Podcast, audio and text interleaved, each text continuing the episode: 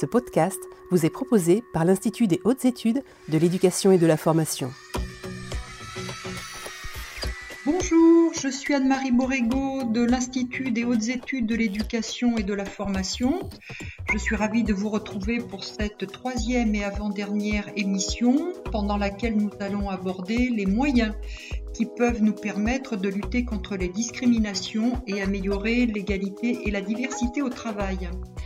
Alors cet objectif d'égalité et de diversité, euh, nous l'avons vu, est non seulement souhaitable pour chaque individu, il trouve ainsi euh, sa place et peut se sentir estimé et reconnu, mais c'est aussi un objectif pour les collectifs dans leur ensemble lorsqu'ils travaillent.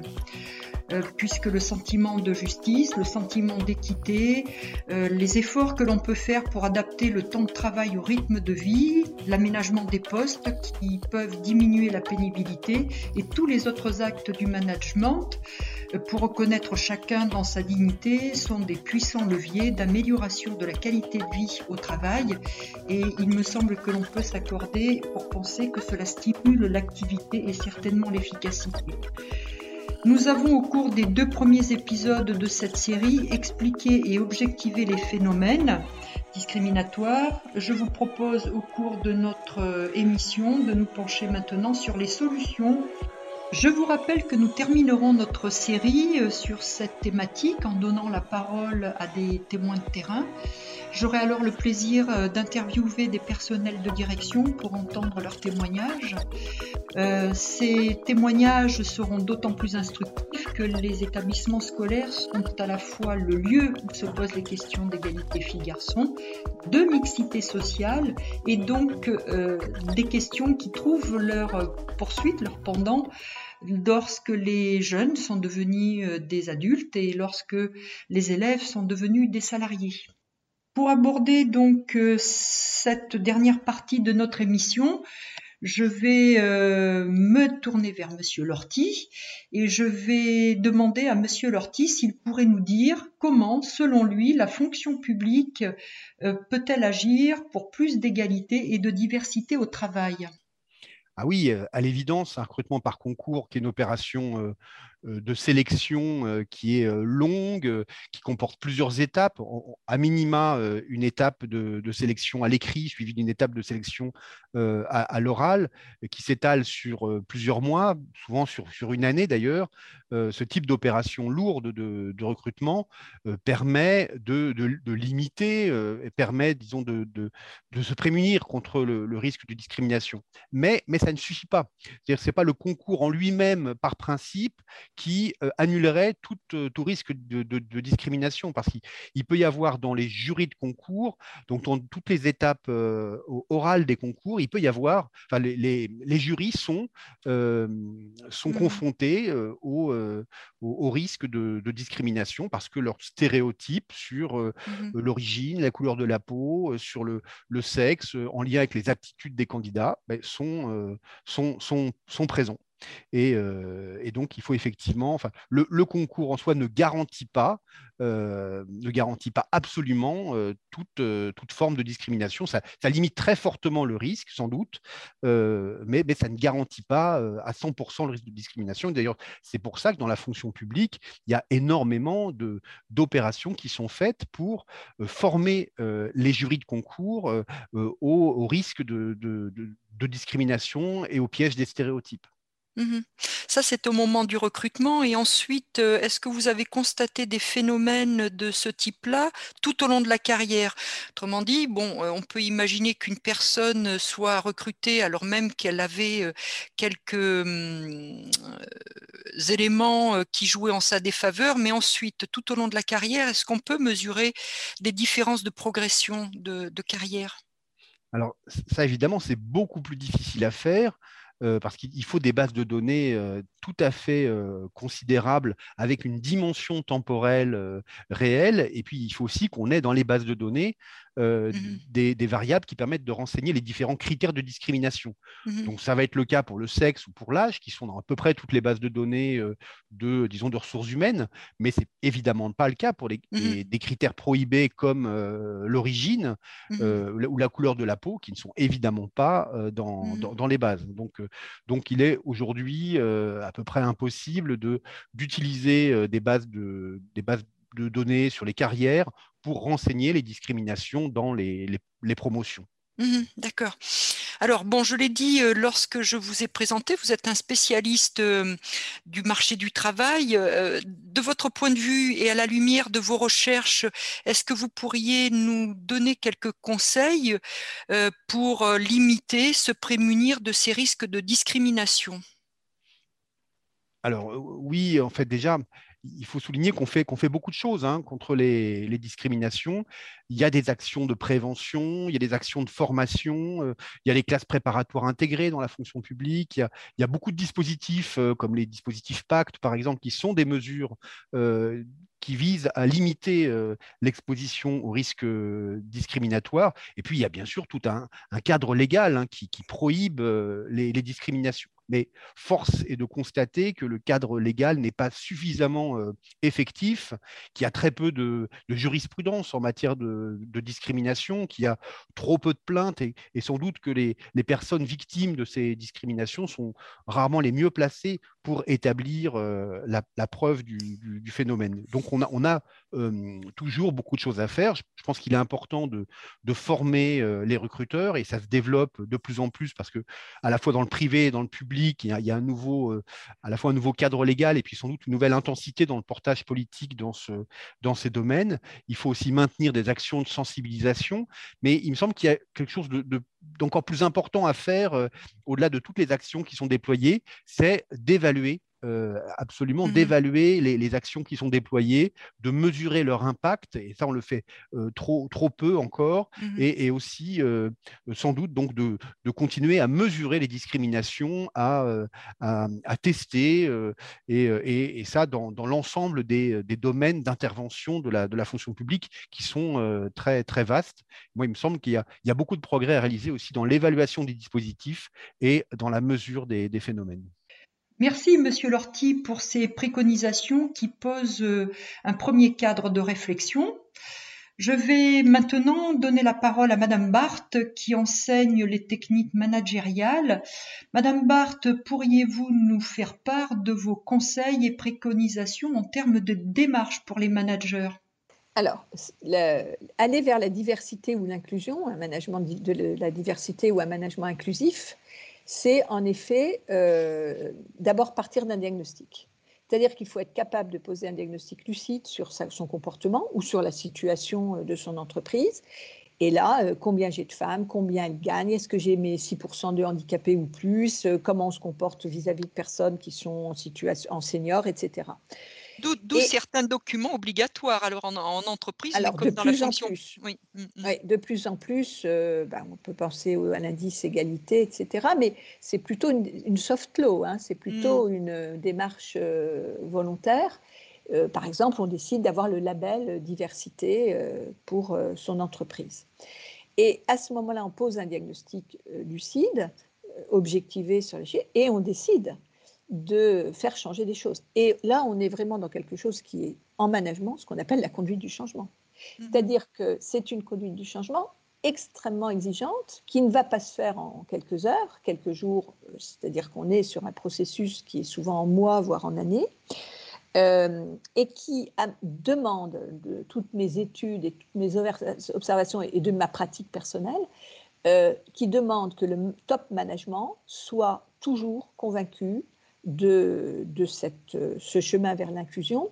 C'est-à-dire que tous ces arbitrages en termes financiers, en termes de messages, en termes de priorités, soient en faveur de ce, de ce thème de l'inclusion et de la diversité. Alors, donc, le management, le top management euh, au gouvernail, euh, sans euh, canner, parce que si c'est simplement le DRH ou la responsable ou le responsable diversité dans un coin, eh ben, le pauvre vieux euh, ou la pauvre vieille, ils ne vont pas réussir à faire grand-chose.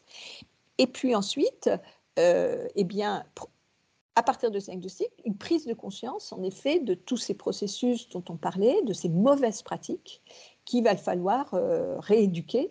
Et ça passe par de la formation, hein, c'est-à-dire de la formation. Voilà, est-ce que vous avez bien conscience de tel sujet, tel sujet? Et puis ensuite, le mettre dans toutes les, tous les agendas euh, faire signer des chartes, euh, je ne sais pas, quand on fait des, commissions de recrutement, vérifier qu'on n'a pas, quand on fait des entretiens, qu'il n'y a pas de propos qui sont discriminatoires, etc. Et ça, c'est vraiment une conduite du changement qui est laborieuse, qui est lente, qui est extrêmement qui est difficile et qui, rencontre souvent de la résistance. Hein. Moi, toutes mes études montrent que il y a toujours quelque chose à perdre dans euh, cette, égalité des chances euh, et de cette lutte contre les discriminations. Il y a toujours des gens qui ont des choses à perdre. Évidemment, mais collectivement, et vous l'avez dit au début de notre entretien, euh, les collectifs, les entreprises, les administrations ont nécessairement à y gagner en termes de qualité de vie au travail et d'efficacité. Oui, mais les administrations, les entreprises et les collectifs, c'est avant tout des, hommes et des femmes. Oui, tout Donc à fait. si ceux qui sont aux manettes ne sont pas convaincus, je répète, ont des choses à perdre. Je me souviens d'entreprises où des femmes étaient promues euh, et où elles s'entendaient dire qu'elles bah, étaient promues, euh, c'est toute la question des quotas et de la discrimination positive. Euh, c'est vrai qu'elles se retrouvaient, bah, les hommes s'estimaient perdants dans l'affaire. Et, voilà, donc il y a toujours des gens qui ont quelque chose à perdre de ça, plus, je dirais, leur parce qu'on disait tout à l'heure, euh, leurs croyances profondes, euh, leurs préjugés profonds, euh, qui font qu'eux-mêmes vont être mal à l'aise face à des femmes. Je ne sais pas, quand on travaille sur la discrimination pour le fait religieux, des mm-hmm. hommes très croyants, enfin, je dirais, sur, par exemple, musulmans, mais avec une, interprétation de l'islam qui est certainement pas la bonne, vont être eux-mêmes en souffrance d'avoir une manager femme, par exemple. Merci Madame Barthes. Voilà, et pour terminer sur cet épisode qui est consacré aux moyens et leviers pour faire vivre l'égalité et la diversité, pour lutter contre les discriminations au travail, je vais donner la parole à Madame Voldoir, qui, je le rappelle, est chargée de mission auprès de la défenseur des droits. Madame Voldoir, de votre point de vue macroscopique et compte tenu des missions de la défenseur des droits, quelles sont selon vous les actions et leviers pour lutter contre les discriminations? Alors si on se place dans le champ euh, euh, spécifiquement euh, de l'emploi, du, travail, la sphère professionnelle, on, va dire que deux situations sont, envisageables. En tant qu'agent, vous pouvez être victime ou témoin d'une discrimination en tant que manager, vous pouvez être alerté d'une situation de discrimination. En disant cela, on n'exclut pas le fait que toute personne peut par ailleurs être elle-même auteur de discrimination. Hein, et pour lutter contre les discriminations au travail, euh, il importe de savoir et de pouvoir, peut-être d'abord, ce sera le premier point, identifier les actrices et les acteurs euh, ressources toute personne qui pense être euh, discriminée doit pouvoir trouver une interlocutrice ou un interlocuteur formé pour accueillir sa parole. C'est un premier enjeu.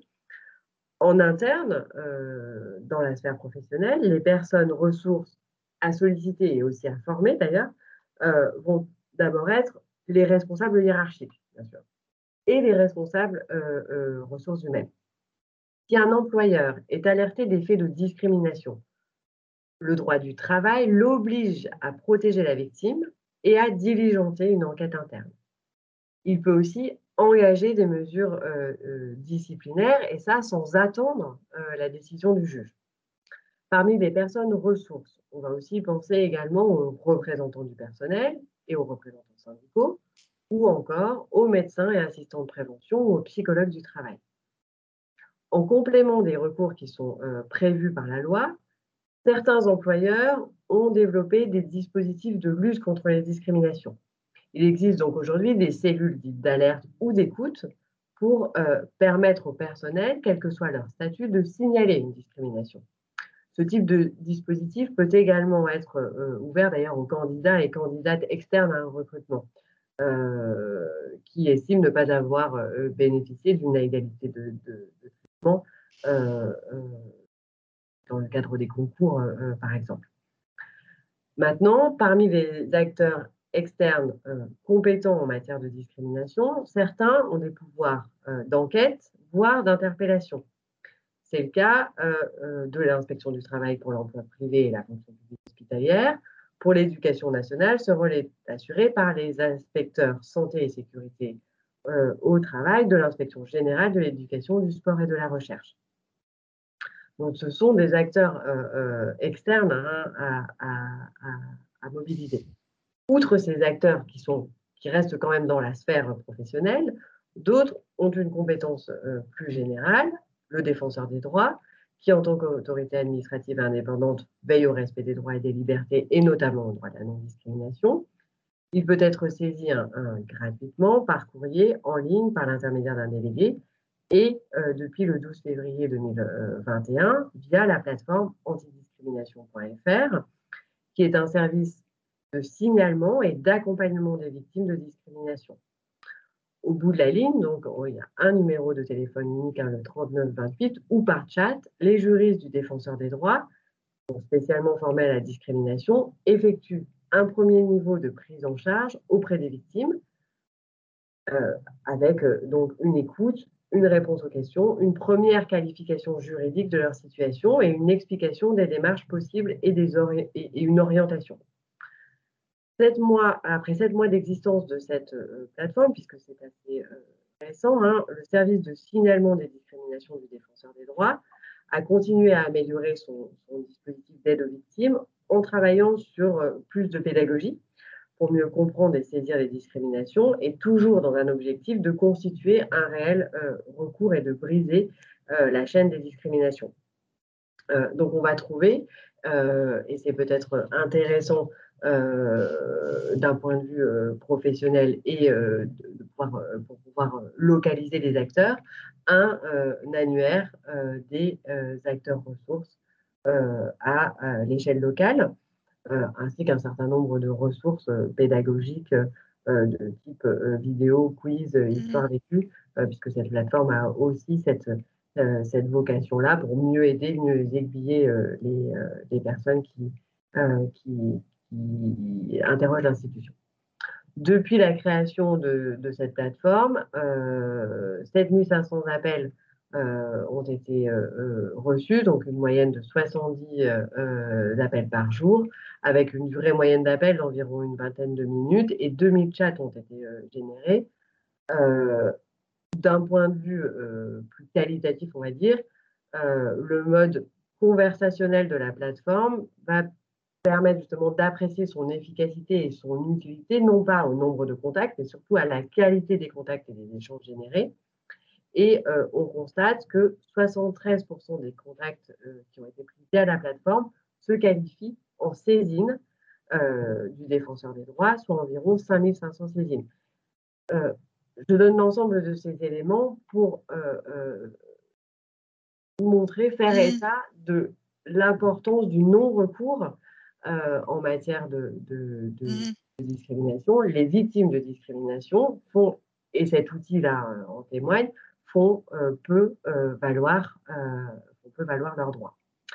le défenseur des droits, une fois qu'il a été contacté par des personnes via la plateforme ou via un, autre, un autre mode, on va dire, plus, euh, traditionnel pour, euh, l'institution, on vient un délégué par exemple, euh, il va instruire ses réclamations et il dispose pour cela de pouvoirs qu'il peut mobiliser lorsque donc il est saisi par une victime de, discrimination. Il va ensuite pouvoir enquêter auprès du mise en cause et vérifier s'il y a ou non discrimination.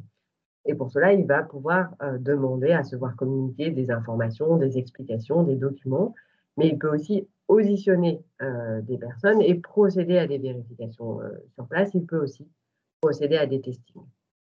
Après enquête, si la discrimination est juridiquement constatée, le défenseur des droits peut proposer plusieurs solutions pour faire reconnaître les droits de la victime. Il peut envisager une médiation, présenter des observations devant un tribunal, recommander à l'administration de prendre, euh, des sanctions. Euh, il existe, euh, outre le défenseur des droits et dans le spectre de ces acteurs, on va dire, externes à la sphère professionnelle, des associations spécialisées que la plateforme d'ailleurs antidiscrimination.fr fédère. Voilà. Premier, premier élément de la lutte contre les discriminations au travail, identifier les acteurs ressources. Deuxième élément, pour lutter contre les discriminations, il faut recourir. Or, en matière, et ça c'est ce qu'on vient de dire, hein, de discrimination, nombreuses sont les personnes qui ne font pas euh, valoir leurs droits. On distingue euh, dans ce champ du, recours les recours amiables des recours contentieux. Pour les recours amiables, les médiateurs, hein, qu'ils soient internes ou externes, sont des ressources mobilisables, tout comme les délégués du défenseur des droits. Pour les recours contentieux, on va distinguer la voie pénale des voies contentieuses devant les juridictions euh, civiles, conseil des prud'hommes ou juridictions administratives. Les voies de recours devant les juridictions euh, civiles sont privilégiées, notamment parce que devant elles, la charge de la preuve a été aménagée alors qu'elle est, en vertu du principe de présomption d'innocence, devant les juridictions pénales, plus exigeante pour la victime présumée, puisqu'il s'agit notamment de prouver l'intention de l'auteur de discriminer. À l'inverse, devant le juge civil ou administratif, il convient seulement d'apporter euh, des éléments de fait laissant présumer la discrimination. C'est donc à l'employeur de montrer que la différence de traitement est justifiée par des éléments euh, objectifs. Troisième euh, levier pour lutter contre les discriminations, il faut pouvoir faire reconnaître ensuite les situations de discrimination et donc pouvoir prouver la discrimination. Euh, concernant ces modes de preuve, on identifie la preuve par recours à des tiers, qui est le premier mode de preuve. Et on sait pourtant qu'il n'est pas toujours facile de recueillir euh, des témoignages. Donc la loi prévoit hein, une protection contre les représailles qui interdit les mesures défavorables contre les personnes qui vont dénoncer une discrimination. Ça, c'est le premier mode de preuve. Le deuxième mode de preuve, c'est la production de documents. Il peut s'agir de contrats de travail, de bulletins de salaire, hein, puisqu'on est dans, le, champ du travail, du registre unique du personnel, ou encore euh, d'échanges de correspondance ou de courriel. Troisième mode de preuve, le test de discrimination ou testing, je l'évoquais tout à l'heure. Il consiste par exemple à envoyer deux curriculums vitae comparables en changeant une caractéristique, par exemple le sexe ou la consonance du nom, afin d'établir euh, l'intention discriminatoire et d'emporter la conviction des juges. Le testing est souvent complété par des opérations d'enquête plus mmh. Plus spécifiquement, et, pour résumer, en tant que euh, euh, personnel d'encadrement euh, de l'éducation nationale, pour faire face aux discriminations au travail, il importe de savoir à la fois prévenir, c'est-à-dire informer, sensibiliser, former, par des campagnes d'affichage, par exemple, en réalisant des, audits sur le sentiment de discrimination, mmh de mettre en place euh, les procédures nécessaires, principe d'objectivité, de transparence, de traçabilité. Donc là, on est dans le champ de la prévention. Il importe, et c'est le deuxième point, de savoir réagir. La réaction, elle doit être toujours immédiate ou à tout le moins, elle doit intervenir dans un délai raisonnable et euh, doit permettre de mener une enquête euh, impartiale et contradictoire, de prendre les mesures conservatoires pour faire cesser les agissements, d'accorder la protection euh, fonctionnelle à laquelle tout agent public mmh. bénéficie. Et enfin, de pouvoir sanctionner, c'est-à-dire en distinguant aussi entre sanctions disciplinaires et sanctions pénales, et interdire les éventuelles mesures de rétorsion contre euh, euh, l'auteur du signalement et bien sûr contre euh, les victimes. Merci Madame Voldoir. Merci à tous les trois pour votre intervention. Je suis certaine que vos éclairages vont susciter de nombreuses réflexions auprès des personnels de direction et de l'ensemble de nos auditeurs. Nous espérons, comme d'habitude, les avoir aidés et je vous donne rendez-vous la semaine prochaine pour la dernière partie de cette série des podcasts du film annuel je vous rappelle que j'accueillerai alors des collègues personnels de, direction et qu'avec eux, euh, nous aborderons les constats, les analyses, puis les leviers et bonnes pratiques pour faire vivre l'égalité et la diversité au sein de l'établissement scolaire. Enfin, je vous rappelle que l'ensemble de nos podcasts est accessible via les principales plateformes Apple Podcast, Spotify, Google Podcast ou encore directement sur notre site internet Je vous rappelle l'adresse www.ih2ef.gouv.fr sur lequel vous trouverez évidemment l'ensemble des fiches du film manuel. À la semaine prochaine donc et portez-vous bien.